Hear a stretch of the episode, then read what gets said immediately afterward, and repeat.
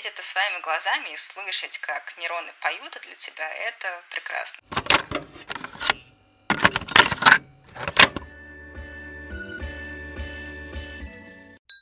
Нейрочай. Всем привет! Это подкаст «Нейрочай». Здесь мы говорим с учеными, научными журналистами и программистами о том, как устроен мозг человека и компьютера. Зачем это вообще знать и что с этим делать? Меня зовут Виктория Земляк. И я Владимир Михеев. Сегодня мы на связи с Чикаго и наша гостья Лиза Акаркова. Привет! Привет! Лиза – аспирантка университета Чикаго в США и сотрудница Центра биоэлектрических интерфейсов Высшей школы экономики. Лиза уже 7 лет изучает нейроинтерфейсы. Сейчас она исследует, как мозг кодирует тактильные ощущения и как помочь людям, которые в связи с травмой или неврологическими заболеваниями были лишены этого вида чувств. Все верно? Да, все верно. Отлично. На сегодня у нас обширная программа. Во-первых, мы разберемся, какие бывают нейроинтерфейсы, какие сигналы можно получать из мозга и как передавать их обратно.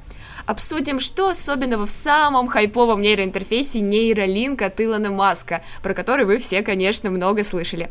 И поговорим об интересных способах применения нейроинтерфейсов. Обычно их используют для помощи парализованным пациентам, но есть и более экзотические сферы, например, восстановление чувствительности удаленной груди. А еще Лиза расскажет, как организована работа в американских лабораториях и как она сама поступала на PhD в США. Лиза, давай начнем с чего-то общего, чтобы ввести наших слушателей в курс дела. Что такое нейроинтерфейсы и какими они бывают? Хорошо, нейроинтерфейс — это такая система обмена информацией между мозгом и внешним устройством, например, компьютером или телефоном или роботом. Причем информация может идти как от компьютера в мозг, так и от мозга в компьютер. То есть представим себе такую ситуацию, когда у вас есть пациент с моторным нарушением, и вы хотите дать возможность пациенту управлять робота рукой. А, бионическим протезом. То есть что вы можете сделать? Вы можете поставить имплант этому человеку в моторную кору и использовать сигналы с моторной коры, чтобы давать информацию робота руке о том, куда, куда двигаться. То есть как сжимать руку, как поворачивать кисть и так далее. Но в то же время вы можете посылать информацию от руки обратно в мозг человеку. То есть, например, если это робот рука взаимодействует с предметами, вы можете с помощью сенсоров на робота руке а, отправлять обратные сигналы в сенсорную кору человека и давать ему информацию о том, что конкретно он трогает и с какой силой. Вот это такой э, очень популярный пример интерфейса, который вы наверняка видели где-нибудь на YouTube из каких-нибудь известных лабораторий. Но это что-то из разряда фантастики, таких вещей мы в обычной жизни особо не видим. То есть у вас, скорее всего, нет знакомых, которые бы с помощью робота руки что-нибудь там трогали. Есть интерфейсы, которые уже доступны в повседневной жизни нам всем, включая пациентов пациентов. То есть, например, такой самый, на мой взгляд, удачный интерфейс на текущий день – это кохлеарный или слуховой имплант, который получает пациенты, у которых э, проблемы со слухом. Это на самом деле достаточно простое устройство, которое состоит из микрофона и из полоски электродов, которые вставляются прямо в слуховой нерв человека через ухо. И, естественно, потом, когда человек ходит и записывает на микрофон звуки, которые он слышит вокруг себя, эти звуки преобразуются в электрические импульсы, которые поступают на полоску электродов, естественно, стимулируют слуховой нерв. И таким образом человек может слышать определенные э, звуковые частоты в повседневной жизни. Данный интерфейс, он э, супер успешный. Уже было показано, что если, например, э, ребенку с проблемами слуха в раннем возрасте имплантировать подобный интерфейс, то он вполне себе может может даже развить нормальную речь. Вот. Подобные интерфейсы есть еще и визуальные интерфейсы, в которых пытаются восстановить зрение. Вот у меня тоже вопрос. Ты сказала визуальный интерфейс. А что это вообще? Это как? А, это для людей, которые потеряли зрение, например, а, и можно поставить имплант в визуальную кору или даже на сетчатку и передать, соответственно, импульсы той картинки, которую они в данный момент видят. Угу. Ну, естественно, восстанавливать им зрение. Это очень сложная сфера, да, я пока не видела супер успешных исследований на эту тему, но тем не менее исследования ведутся. А это возможно и для людей, которые изначально родились слепыми, слабовидящими, или только для тех, кто потерял зрение в течение жизни? Или это не важно? Я предположу, что ведутся исследования в обоих направлениях, но, конечно, проще сделать интерфейс для человека, у которого уже развита зрительная кора. Как-то передают сигналы в мозг, и человек реально что-то видит. Да. Вообще сфера нейроинтерфейсов сейчас очень сильно разрослась и давно уже вылезла за сферу клинических исследований. Например, сейчас очень популярны неинвазивные интерфейсы, в которых вам не нужна никакая операция, не нужно имплантировать никакие чипы в мозг или нервную систему. Достаточно просто аппарата, который будет считывать электрическую активность с поверхности вашей головы или ваших мышц, например. Так, подожди, давай разберемся. Есть инвазивные, есть неинвазивные интерфейсы и может быть, еще раз подробнее объясним, чем они отличаются, чтобы стало совсем понятно. Нейроинтерфейсы делятся в целом на инвазивные и неинвазивные. Инвазивные — это те, для которых нужна операция, то есть mm-hmm. э, хирургическая имплантация микрочипа, допустим, в мозг или в мышцы или, допустим, в периферический нерв. Такой интерфейс, естественно, более точный и в основном применяется для пациентов э, в медицинской сфере, то есть для людей, которые без операции ну, никак не могут обойтись. Но помимо этого есть еще нейроинтерфейсы, которые используют неинвазивные технологии, например, ЭЭГ или МЭГ, то есть технологии, которые измеряют электрическое или магнитное поле вокруг биологических тканей, мозга или мышц. Эти сигналы, естественно, тоже информативны, менее информативны, чем инвазивные, но тем не менее, и они, естественно, тоже могут использоваться для того, чтобы создать какую-то взаимосвязь между компьютером и человеком. То есть там нужно просто шапочку одеть? А, вроде того, да, шапочку или прицепить электрод куда-нибудь и потом придумать систему преобразования этих э, биологических сигналов в сигналы на интерфейсе. Сейчас очень много компаний, стартапчиков таких, которые пытаются придумать свою технологию, похожую на ЭЭГ, и прикрутить ее к чему-нибудь полезному.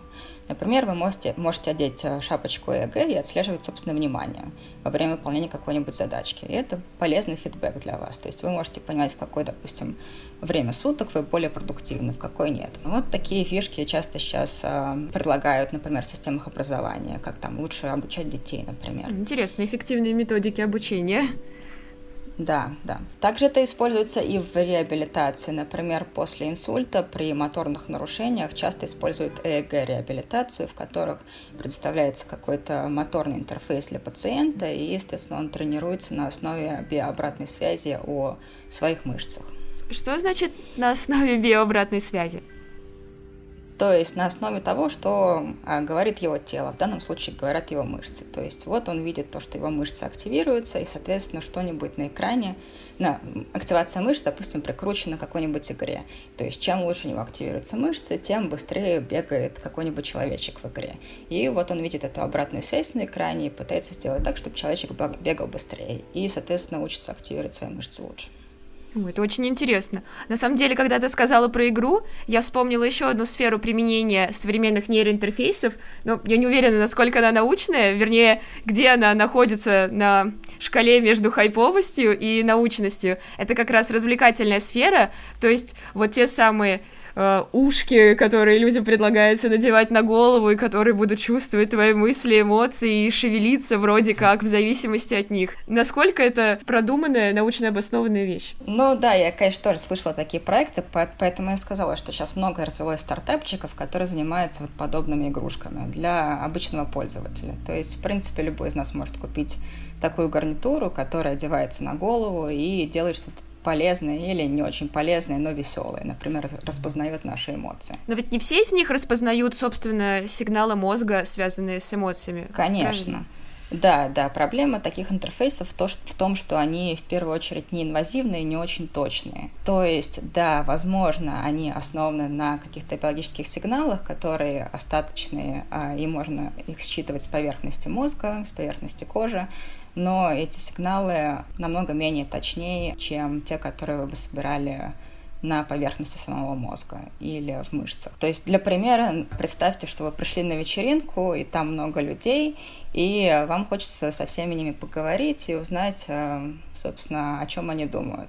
Вот если вы будете каждому человеку по отдельности подходить и прислушиваться к тому, о чем они говорят, то это примерно равносильно инвазивной технологии, в которой вы имплантируете что-то в мозг, и вот у вас каждый электрод может по очереди разговаривать со всеми нейронами в мозге и, естественно, узнавать как можно больше информации. Вот, и теперь представьте, что вы отошли в угол этой комнаты и слушаете, о чем говорят все люди на вечеринке. То есть вы что-то услышите, узнаете какую-то информацию, но она будет не совсем точная, какая-то сагрегированная.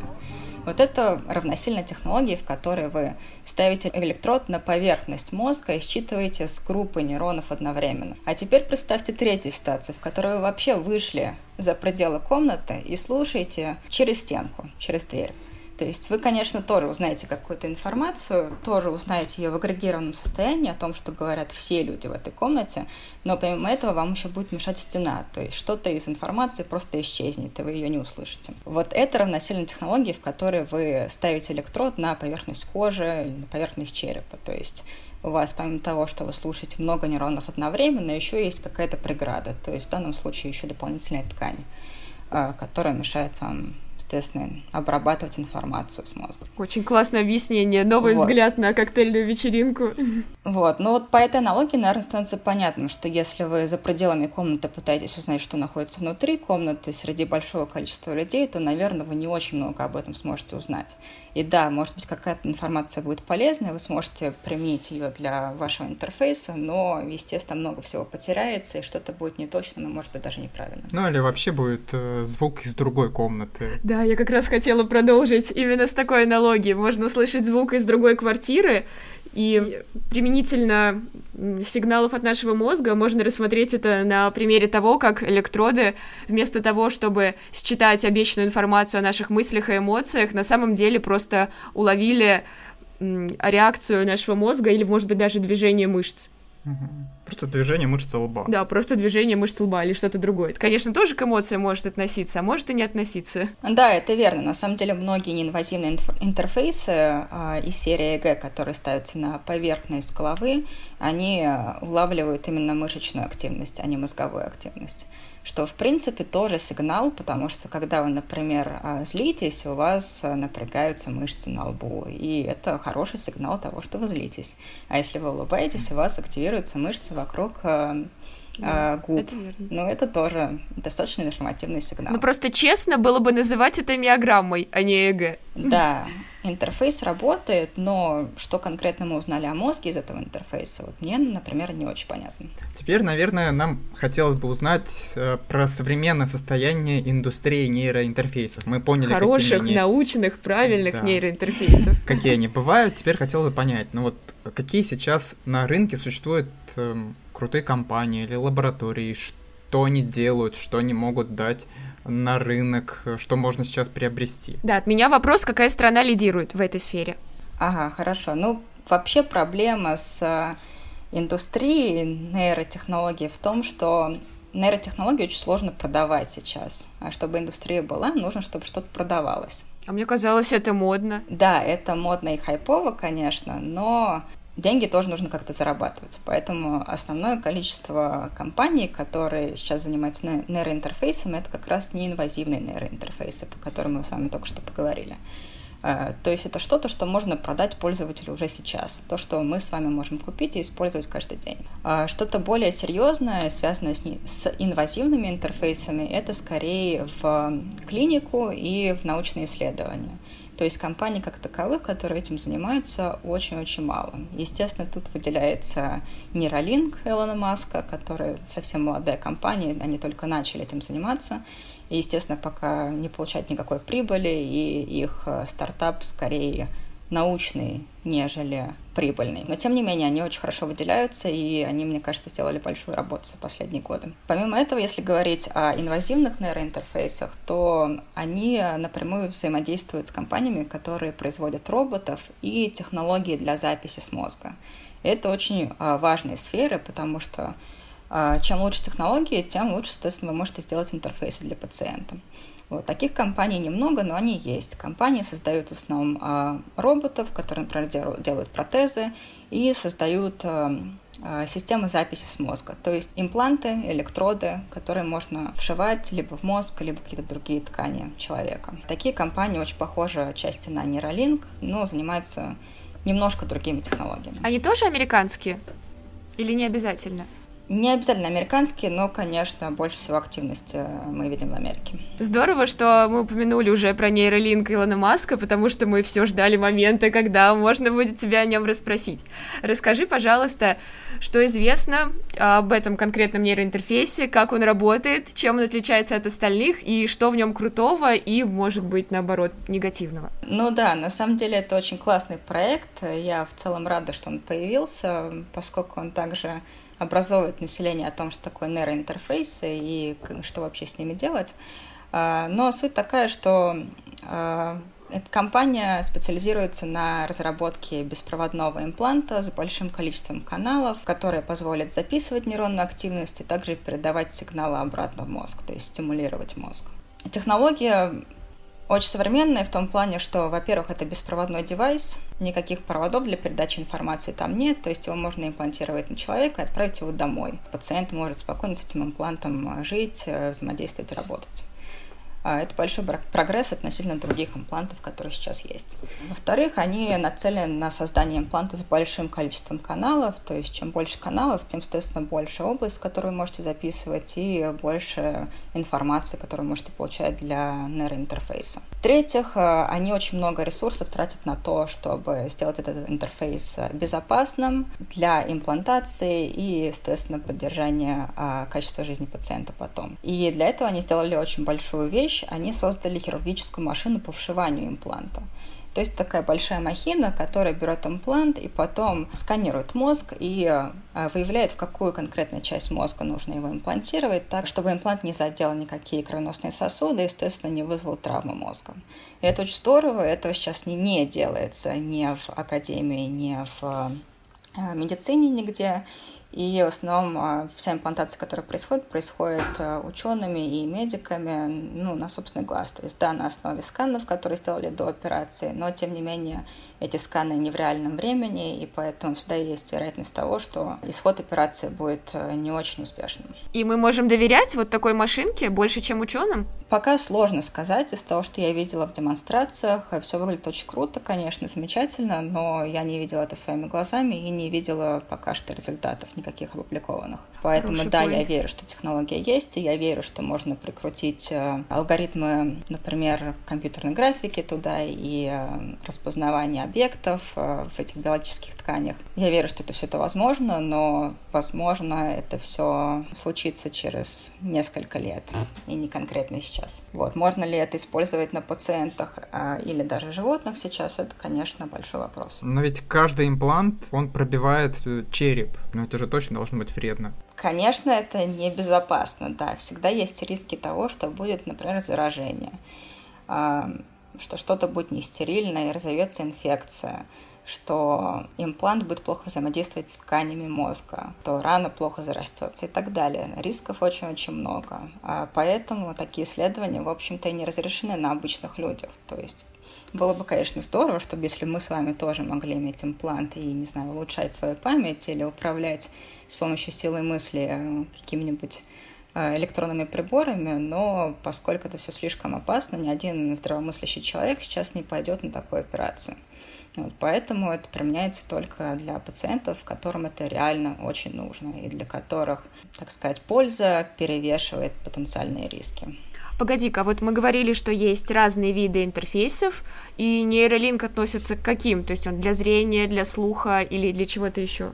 Это пока неизвестно. Это очень хороший вопрос а. на самом деле, потому что сейчас за последние там 2-3 года их работы они успели сделать э, только одну важную вещь. Они создали свой интерфейс и они вшили его там в определенное количество животных, но пока не тестировали его на человеке, и пока не сказали, для чего конкретно они собираются его а, делать. То есть они даже не сказали, в какие есть... отделы мозга они его вживляли? А, нет, это они сказали. То есть, например, в демонстрации а, с поросятами они вшивали имплант в зону, которая ответственна за тактильное восприятие с а, носа синей. Обоняние? Да-да-да, да. То есть, когда а, а, свинка что-то трогает своим носом, то активируется зона, ответственная за тактильное восприятие. Там. Да, они сказали, куда они имплантировали а, свой микрочип, но, естественно, это не единственная зона, куда его можно имплантировать. И что конкретно они планируют делать дальше, пока неизвестно.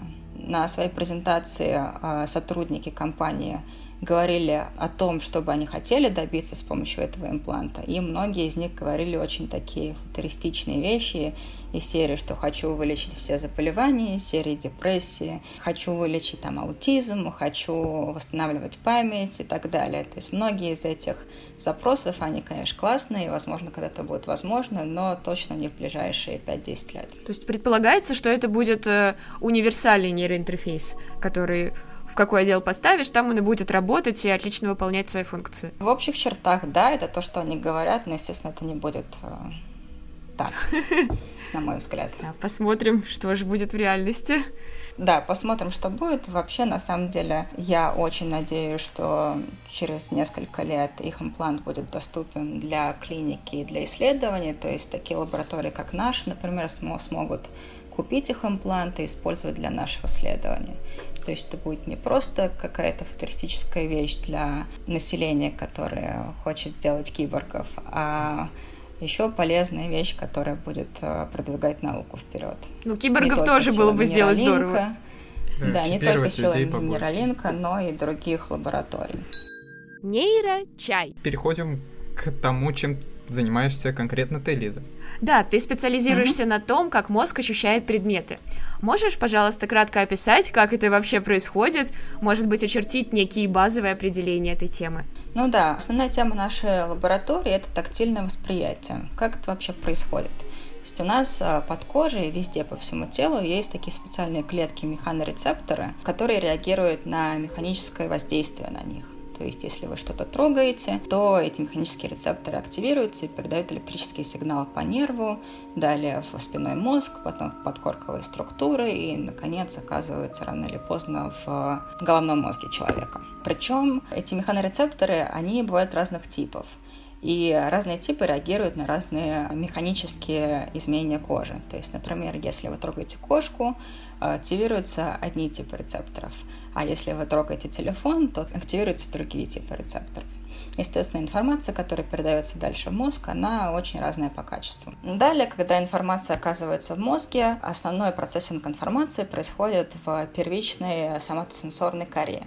Это такая очень классная структура в мозге, которая разделена на зоны. И каждая зона представляет собой репрезентацию какой-то части тела. Например, сигналы с вашего пальца оказываются в одной зоне соматосенсорной коры, а сигналы с ноги оказываются в другой зоне. То есть у каждой части тела есть, можно сказать, свой дом.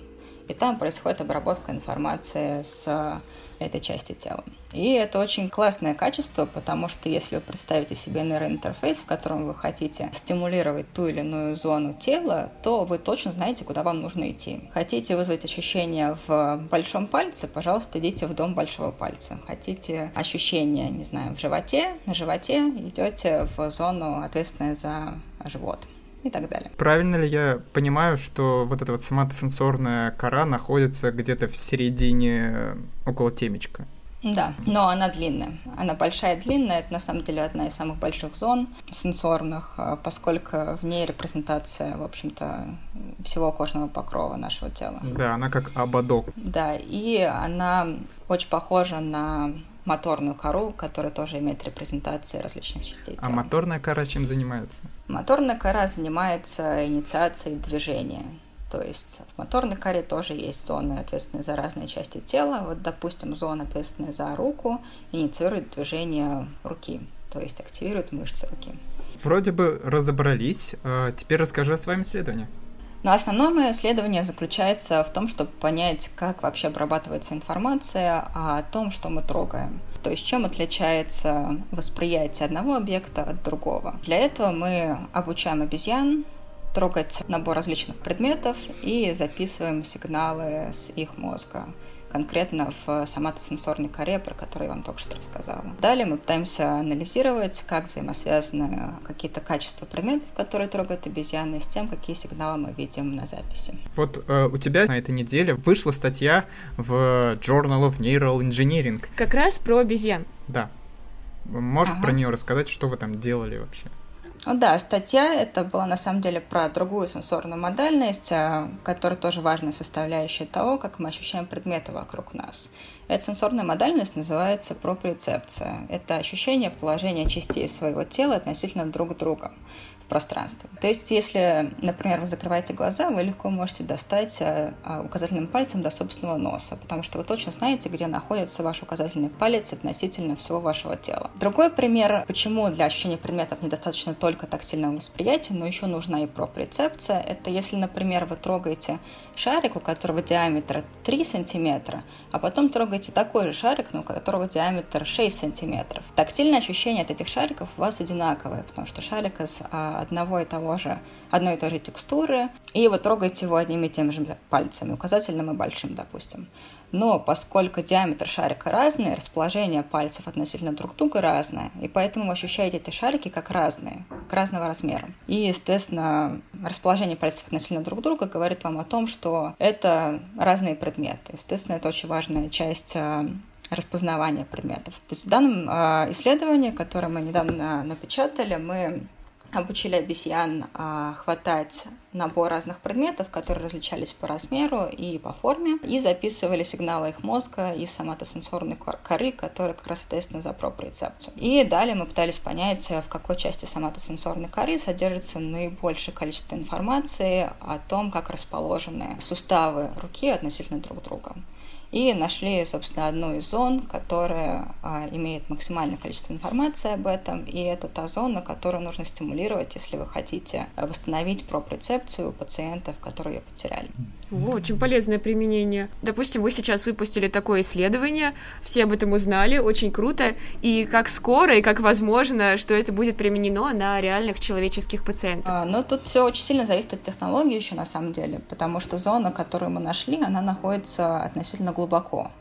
А, то есть, чтобы до нее добраться, нужны электроды, которые будут достаточно длинные а не просто будут сидеть на поверхности мозга. Поскольку сейчас нет такой технологии, которая была бы э, разрешена в человеке, подобные исследования на человеке скорее невозможны. С текущим прогрессом, с нейролинком и с новыми технологиями, которые появляются, и с работой FDA, это Food and Drug Administration, которая, в общем-то... Ну, местный Роспотребнадзор, короче. Да, да, да, который оценивает, могут ли подобные интерфейсы быть использованы для человека или нет. Да, естественно, если они решают, что будет технология, которая может использоваться на человеке, тогда стимуляция этой зоны будет возможна. Если нет, то ну, придется какое-то еще время подождать. Я конкретно тренировала обезьян на выполнение этой задачи. По-моему, это самое интересное. Потом, потом а, собирала данные с обезьян, да. То Или все-таки это интереснее? Ставили обезьянам имплант, и потом каждый день во время задания записывали нейронную активность. Ну и после этого, соответственно, а, брали нейронную активность, брали информацию о том, где находится рука обезьяны в пространстве относительно предмета, и проводили некую корреляцию между этими показателями. А каково вообще было ощущение от работы с обезьянами? Ну, если вы когда-нибудь э, проводили день с ребенком примерно пяти лет и пытались этого ребенка научить э, писать прописи и считать примеры, то вы примерно представляете, что это такое работать с обезьянами. То есть ты находишься в помещении с э, животным, который не очень хочет тебя слушать и вообще не очень хочет там находиться, но, в принципе, готова это делать, если ей достанется за это какие-то плюшки. То есть за конфеты, за фрукты обезьяна готова с тобой сотрудничать и делать то, что ты нее хочешь. Эта работа очень тяжелая, физически эмоционально, поэтому, да, долго такой работой заниматься достаточно сложно, но вполне возможно, особенно учитывая то, какие данные ты потом можешь получить с этого. А к обезьянкам или к другим животным вообще привязываешься, пока работаешь с ними? Ну, может, начинаешь их воспринимать как питомцев или что-то похожее? Или нет таких милых чувств, и только мне нужно получить от тебя данные, и я это сделаю, несмотря ни на что? Ха-ха, глупая обезьяна. Да, да. Ну, нет, в какой-то степени, конечно, привязываешься, и более того, не только ты к ним привязываешься, но и они к тебе тоже. То есть а, обезьяны в целом вообще боятся людей и а, могут воспринимать нормально только их одного тренера, который с ними проводит каждый день. То есть, вот, например, моя обезьяна нормально ведет себя вместе со мной, но плохо ведет себя со всеми остальными. И точно так же ведут себя другие обезьяны с другими тренерами. А, поэтому, да, привязанность какая-то происходит, но, естественно, это не такая же привязанность, как, как к собственному коту, которая милый, хороший, приятный. Э, урчит и еще и пушистый, э, и ничего от тебя особо не требует. Здесь немножко другое. Здесь скорее ты чувствуешь ответственность перед животным и пытаешься сделать все, чтобы провести исследование максимально безопасно, но при этом еще получить какую-то, какую-то выгоду. То есть собрать данные, которые будут хорошего качества, но при этом не навредить животному. А данные собираются инвазивно или неинвазивно? Инвазивно, да, в нашей лаборатории инвазивно. То есть тебе приходится еще и ковыряться в их черепе, да? Ну, грубо говоря, да. Как ощущения? Ну, привыкаешь к этому, да, это звучит жутко, конечно, что, ну, естественно, есть операции, есть много всего неприятного, через что приходится проходить. Есть, естественно, риски этих операций, риски проведения экспериментов каждый день, но оно того стоит, да. И если все проводить правильно, по правилам и с ответственностью, то, в принципе, ничего страшного не должно происходить. Ну, понятное дело, еще рядом стоит человек, который может в случае чего поддержать, сказать, надо было вот в этот участок, а не в этот. Поддержка. Ну, конечно, да, мы никогда не одни, у нас всегда над всеми проектами работает группа людей, и более того, поскольку мы работаем с Э, животными. У нас всегда есть команда ветеринаров, которые находятся рядом с нами, которая э, следит за здоровьем этих обезьян и может нам как-то помогать во время операции и во время проведения экспериментов тоже. То есть если, если что-то пойдет не так, я всегда знаю, к кому обратиться. Скажи, пожалуйста, что тебе больше всего понравилось в твоем исследовании? А, работа с обезьянами, на самом деле, неприятная вещь, и это не та часть, которая мне понравилась, но мне безумно нравится процесс сбора данных. То есть, когда вы видите и слышите активность нейронов, это просто какое-то невероятное ощущение. А это что-то, что обычные люди никогда не видят в своей жизни, а вот ты сейчас видишь. Ты видишь прямо вот как активируются клетки мозга в какой-то конкретной зоне. И можешь понять, с чем это связано. На мой взгляд, это просто самое, наверное, потрясающее, что может быть в экспериментальной науке. Как работает самая сложная штука на нашей планете, вот прямо здесь. Да, ну то есть видеть это своими глазами и слышать, как нейроны поют для тебя, это прекрасно. Да, звучит очень красиво. Брачные песни а... нейронов. Вот. Ну и, конечно, еще такая есть тема, что э, эксперименты с животными, они очень часто не получаются. То есть бывает такое, что у тебя несколько месяцев подряд э, провальные эксперименты, что-то не происходит не так, обезьяна плохо работает, или имплант не работает, или ты просто не можешь найти даже зону, с которой ты хочешь записывать. И, в общем, у тебя постоянно подавленное состояние, и ты не знаешь, зачем ты вообще это делаешь. И потом, когда наконец это получается, и ты видишь и слышишь нейрон, который тебе нужно, это невероятное чувство, и ради этого, собственно, ты делаешь всю работу. Ради которого мы все остаемся в науке, несмотря на эти сложности. Наука. Помимо сбора данных, конечно, анализ данных — это жутко интересная вещь, особенно с развитием а, машинного обучения, анализа данных. Это становится все более и более интересным, потому что теперь можно а, получать какую-то интересную информацию о том, что делает а, популяция нейронов. Не только один нейрон, но все нейроны в нейросети, допустим. Появилась куча методов, которые позволяют тебе анализировать одновременно популяцию нейронов и делать интересные модели с ними. И красивые визуализации тоже. И это, да, конечно, не без этого. Нейро. Чай.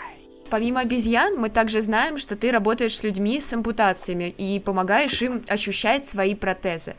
Расскажи, пожалуйста, об этом тоже подробнее. В нашей лаборатории мы имеем а, дело с двумя типами пациентов. А, один тип — это полностью парализованные пациенты, у которых повреждение спинного мозга, естественно, они не могут двигать, допустим, рукой или ногой или вообще всем телом. А другой тип пациентов, более легкие пациенты в какой-то степени, это пациенты с ампутацией либо верхней, либо нижней конечности.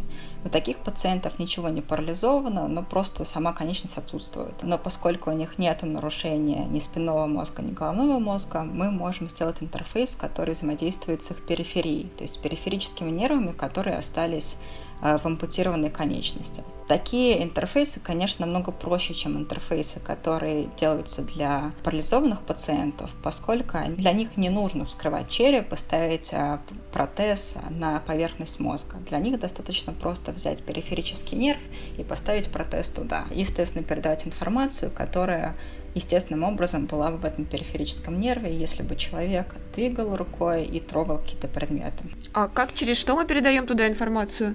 Не очень поняла, саму технологию? Мы прикрепляем А. протез, и как происходит передача информации? При ампутации остается остаточный нерв в руке или в ноге, мгм. допустим. К этому остаточному нерву можно прицепиться с помощью протеза. То есть на нерв прикрепляется протез. Ну, прям в, с- прям- в прямом смысле, ага. Прям в прямом смысле, да. То есть вскрывается, естественно, рука, вставляется на нерв, а, протез, в котором есть, допустим, несколько электродов, и через эти электроды мы можем записывать электронную активность и стимулировать а, нерв электрически. И мы, соответственно, разрабатываем технологию, по которой мы будем стимулировать нерв так, как будто бы он активируется на самом деле. То есть, если бы человек реально трогал какой-то предмет, что было бы в этом нерве? Мы пытаемся это симулировать и давать, соответственно, человеку искусственный фидбэк о том, что конкретно он потрогал. И насколько таким образом можно восстановить чувствительность? Ну, то есть человек отличит, ну, не знаю, например, шелк от дерева или что-то похожее.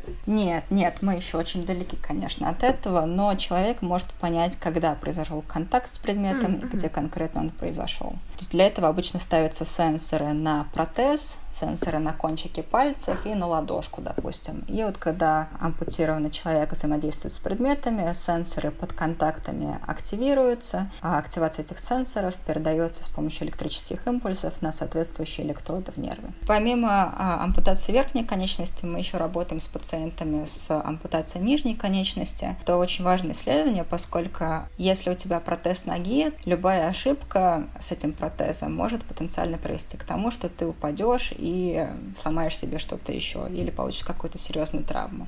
Поэтому хорошая работа протеза нижней конечности, она намного более важна, чем хорошая работа протеза верхней конечности. Вот мы разрабатываем технологию, которая позволит пациентам чувствовать, как конкретно они ходят, наступают они на что-то или нет. Естественно, фидбэк о том, где и как они ходят, поможет им быть э, более стабильным с их протезом нижней конечности, естественно, не падать, держать равновесие. Слушай, это классно. Звучит Это- как очень полезное применение. Это все похоже на то, как Иисус ходит по Назарету и говорит, теперь ты можешь видеть, Лазарь, вставай из могилы. Вот ровно из той же серии. Настоящая магия, правда? Но не совсем, конечно, это все пока на достаточно примитивном уровне, и, к сожалению, мы, не- мы не можем передать какие-то реальные ощущения, которые мы испытываем, например, когда трогаем кошку или ребенка или какие-то предметы. Текстуры пока невозможная вещь для передачи с помощью стимуляции. Тепло, ну, какие-то более сложные ощущения, которые мы с вами ощущаем каждый день, они пока недоступны для нас. Но контакт с предметами вполне себе реалистичная вещь. Я уверена, что еще получится. На самом деле, а, перечисленными нами работами список интересных исследований из твоей лабы не исчерпывается. Например, ты постил у себя в Твиттере информацию об одной очень классной статье про восстановление чувствительности эрогенных зон, которые тоже делали ученые из твоей лаборатории. Это звучит супер любопытно, и расскажи, пожалуйста, об этом исследовании. Ага, да. А, Хорошо, что вы спросили, потому что а, какая тактильная лаборатория без изучения эрогенных зон человека? Вот. И это, конечно, жутко интересная, неудобная тема, про которую на самом деле мало что ученые сейчас знают. Мы э, очень много знаем про то, как мозг обрабатывает информацию с кончиков пальцев, например, но практически ничего не знаем о том, как мозг обрабатывает информацию с эрогенных зон, таких как, например, грудь. Идея изучения эрогенных зон человека у нас возникла в связи с проектом по восстановлению чувствительности женской груди для пациентов после удаления груди из-за раковой опухоли. То есть в Америке, на самом деле, рак груди – это очень большая проблема. Чуть ли не каждая восьмая женщина рано или поздно а, будет страдать такой проблемой. И основной способ лечения – это, к сожалению, удаление молочной железы, удаление груди. И часто это удаление сопровождается полным удалением нервов в груди. Естественно, после такой операции, даже если женщина потом сделает пластическую операцию, чувствовать она ничего не будет. Как вы понимаете, это достаточно большая проблема, и она в том числе влияет и на репродуктивную функцию. Поэтому в нашей лаборатории возникла идея восстанавливать чувствительность груди для таких вот пациентов. И сделать это в теории не так сложно. То есть что нужно для этого? Во время а, пластической операции планируется имплантировать а, листы сенсоров под кожу, который будет ощущать, где конкретно происходит контакт с грудью. Помимо этого еще планируется имплантация в остаточный нерв, импланта с электродами, которые будут стимулировать остаточный нерв. При касании груди Активность сенсоров будет транслироваться в электрическую активность, которая будет передаваться на имплант. И женщина будет получать какое-то ощущение о том, где конкретно происходил контакт и какой тип ощущения она должна получать от этого. То есть теория, она может даже получить приятные ощущения? Идея, конечно, в том, чтобы она а, получала такие же ощущения, как она бы получала, если бы это был ее естественный нерв. Но, к сожалению, как я уже говорила, мы очень мало знаем о том, как происходит а, обработка информации с эрогенных зон человека. И поэтому первое, что нужно сделать, это, конечно, на здоровых людях изучить, как эта информация а, вообще передается и чем она отличается от информации, например, с кончиков пальцев. Считаю, что нужно больше исследовать эту сферу. Готова подписать петицию, если такая существует. Пока только начинается, пока на уровне идеи, но у нас есть взаимодействие и с пациентами, с клиникой, и с эм, людьми, которые делают саму технологию, сами сенсоры и импланты. Поэтому я надеюсь, в ближайшем будущем будет какой-то прогресс на эту тему. Идея отличная. Желаю вам большой удачи. Ну, а Спасибо. мы постепенно переходим к части, связанной с жизнью. Лиза, расскажи, пожалуйста, как вот вообще устроена твоя лаборатория и какие навыки нужны, чтобы работать в такого типа лаборатории? Вот, например, в моей лаборатории очень важно, чтобы у тебя были руки не кривые потому что эксперименты делаешь постоянно. Нужен какой-то опыт с а, работой с животными, нужен опыт а, работы с данными. То есть, если все это у тебя есть, или есть хотя бы что-то, а к остальному есть а, желание обучаться, то, в принципе, тебя возьмут в эту лабораторию. Был ли у тебя опыт работы с животными? У меня не было опыта работы с животными, но у меня был экспериментальный опыт работы с людьми. Мы в прошлом выпуске разговаривали с Мариной Слащевой. И она говорила о том, что в Европе такие вещи очень зарегулированы. Без сертификата не допустят до работы с животными. А да, сертификат... без специального курса обучения да. и так далее. Как у вас это устроено? Ну да, все верно. Во всех развитых странах, где есть такое понятие, как этика и ответственность, всегда работа с животными, с людьми э, очень сильно зарегулирована. То есть буквально ты не можешь сделать ничего из того, что не написано в твоем протоколе лаборатории. То есть каждое твое действие должно быть кем-то просмотрено и одобрено.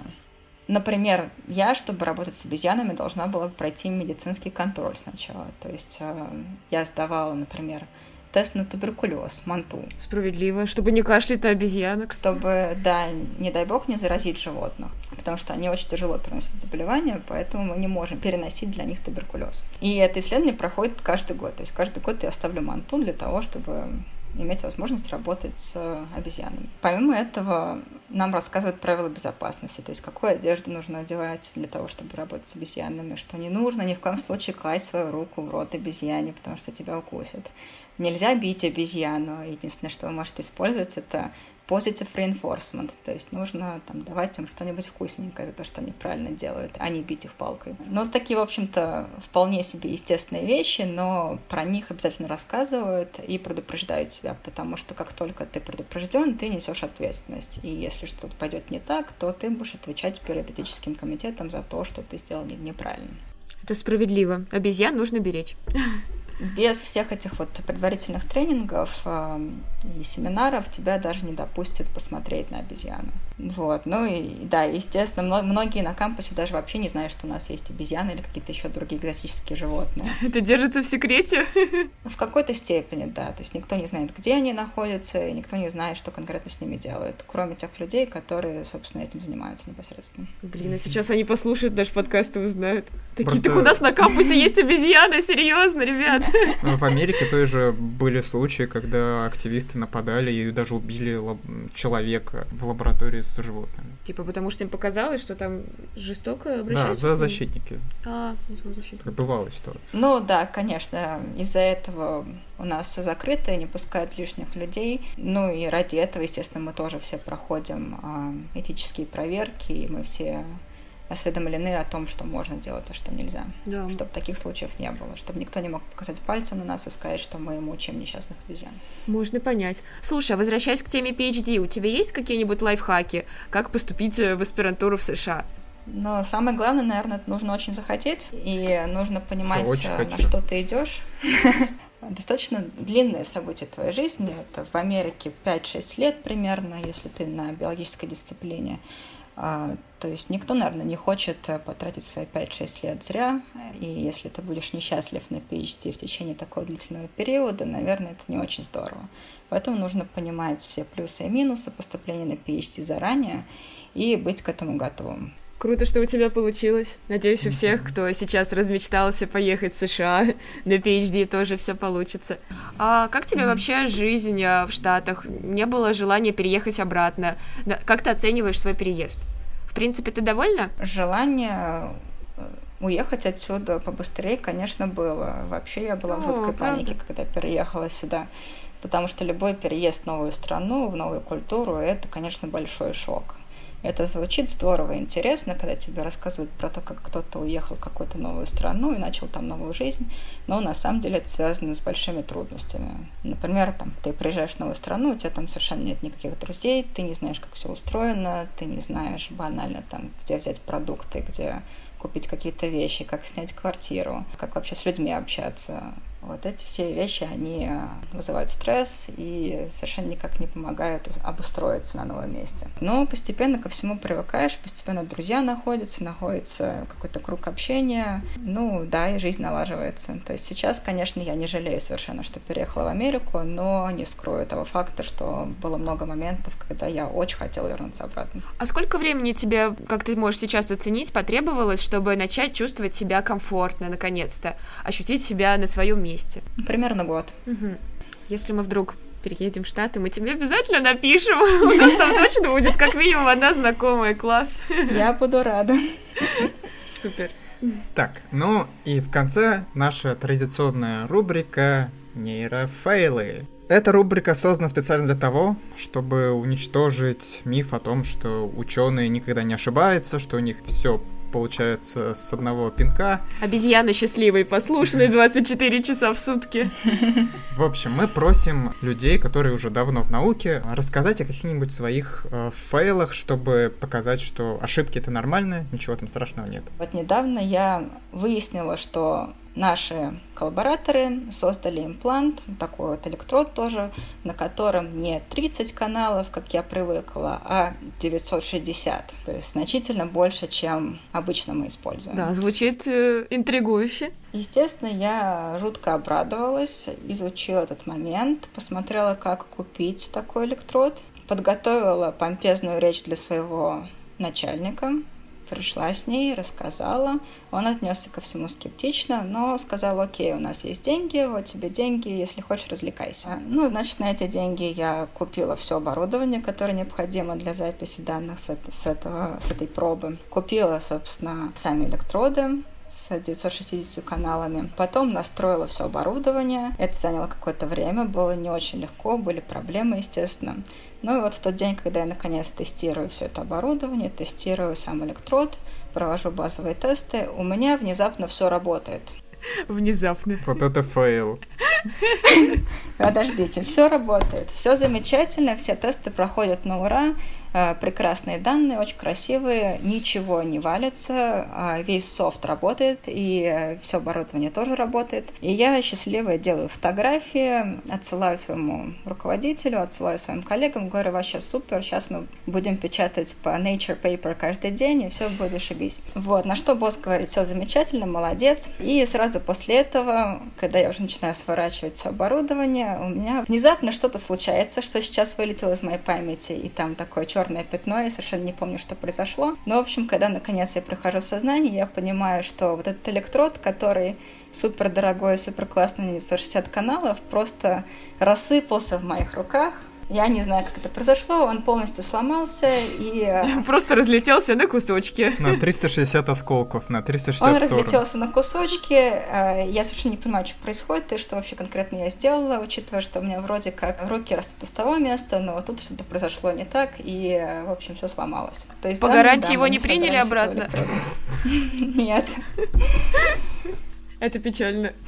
Да, но на самом деле все было не так страшно, это просто было очень стыдно, потому что вот я уже обрадовалась, я все сделала. Ну да, очень эмоциональный момент, я бы сказала. А, ну и тут, да, все это разлетелось на маленькие кусочки. Но, тем не менее, мы смогли купить новый электрод, и я думаю, что в будущем все будет нормально с этой технологией. Вот. Вот такие вещи, конечно, случаются часто, но бывает такое, что нейрофейлы бывают даже на руку, и кажется, что что-то пошло не так, а на самом деле произошла очень полезная вещь могу рассказать еще одну историю. О, класс, давай.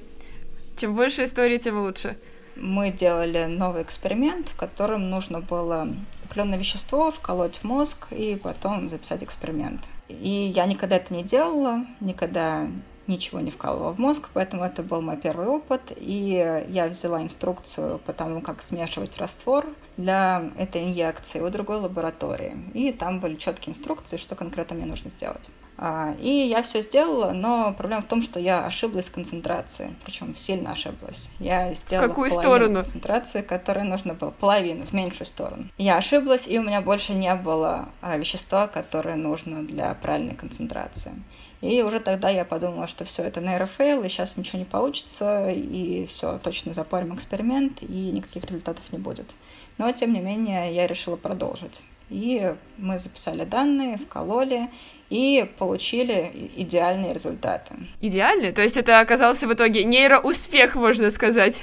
Да, результаты оказались лучше, чем мы ожидали. И уже постфактум, после эксперимента, когда я поговорила с другими людьми, выяснилось, что на самом деле цифра, которая была написана в инструкции для меня, была завышена.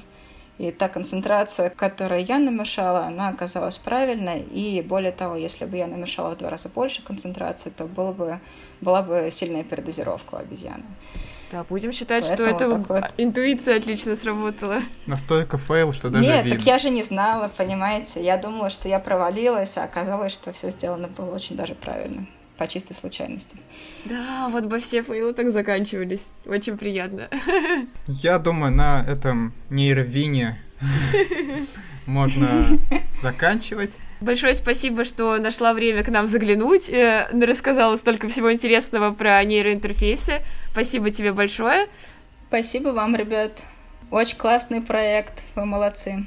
Спасибо, спасибо. А сейчас будет информация для наших слушателей. Мы напоминаем, что у нас появился Patreon. Ссылка на него есть в группе ВКонтакте. Можете подписаться, поддержать наш подкаст, если хотите слушать больше новых классных выпусков. У нас есть три уровня подписки на Патреоне, и для каждого уровня предлагаются свои бонусы. Это мерч, розыгрыши книг, открытые записи, эксклюзивные бонусные выпуски и еще много всего. Заходите, сами проверить. Нам будет очень приятно, если вы захотите поддержать нас на Патреоне Патреоне, а вам будет интересно. Еще, конечно, подписывайтесь на наш паблик ВКонтакте и слушайте нас на основных подкаст-платформах Яндекс Музыка, Google Подкаст, iTunes, ВКонтакте и так далее. Все, Лиза, еще раз тебе спасибо. Спасибо вам. Три чая каждому, кто дослушал этот выпуск, и до новых встреч. Всем пока.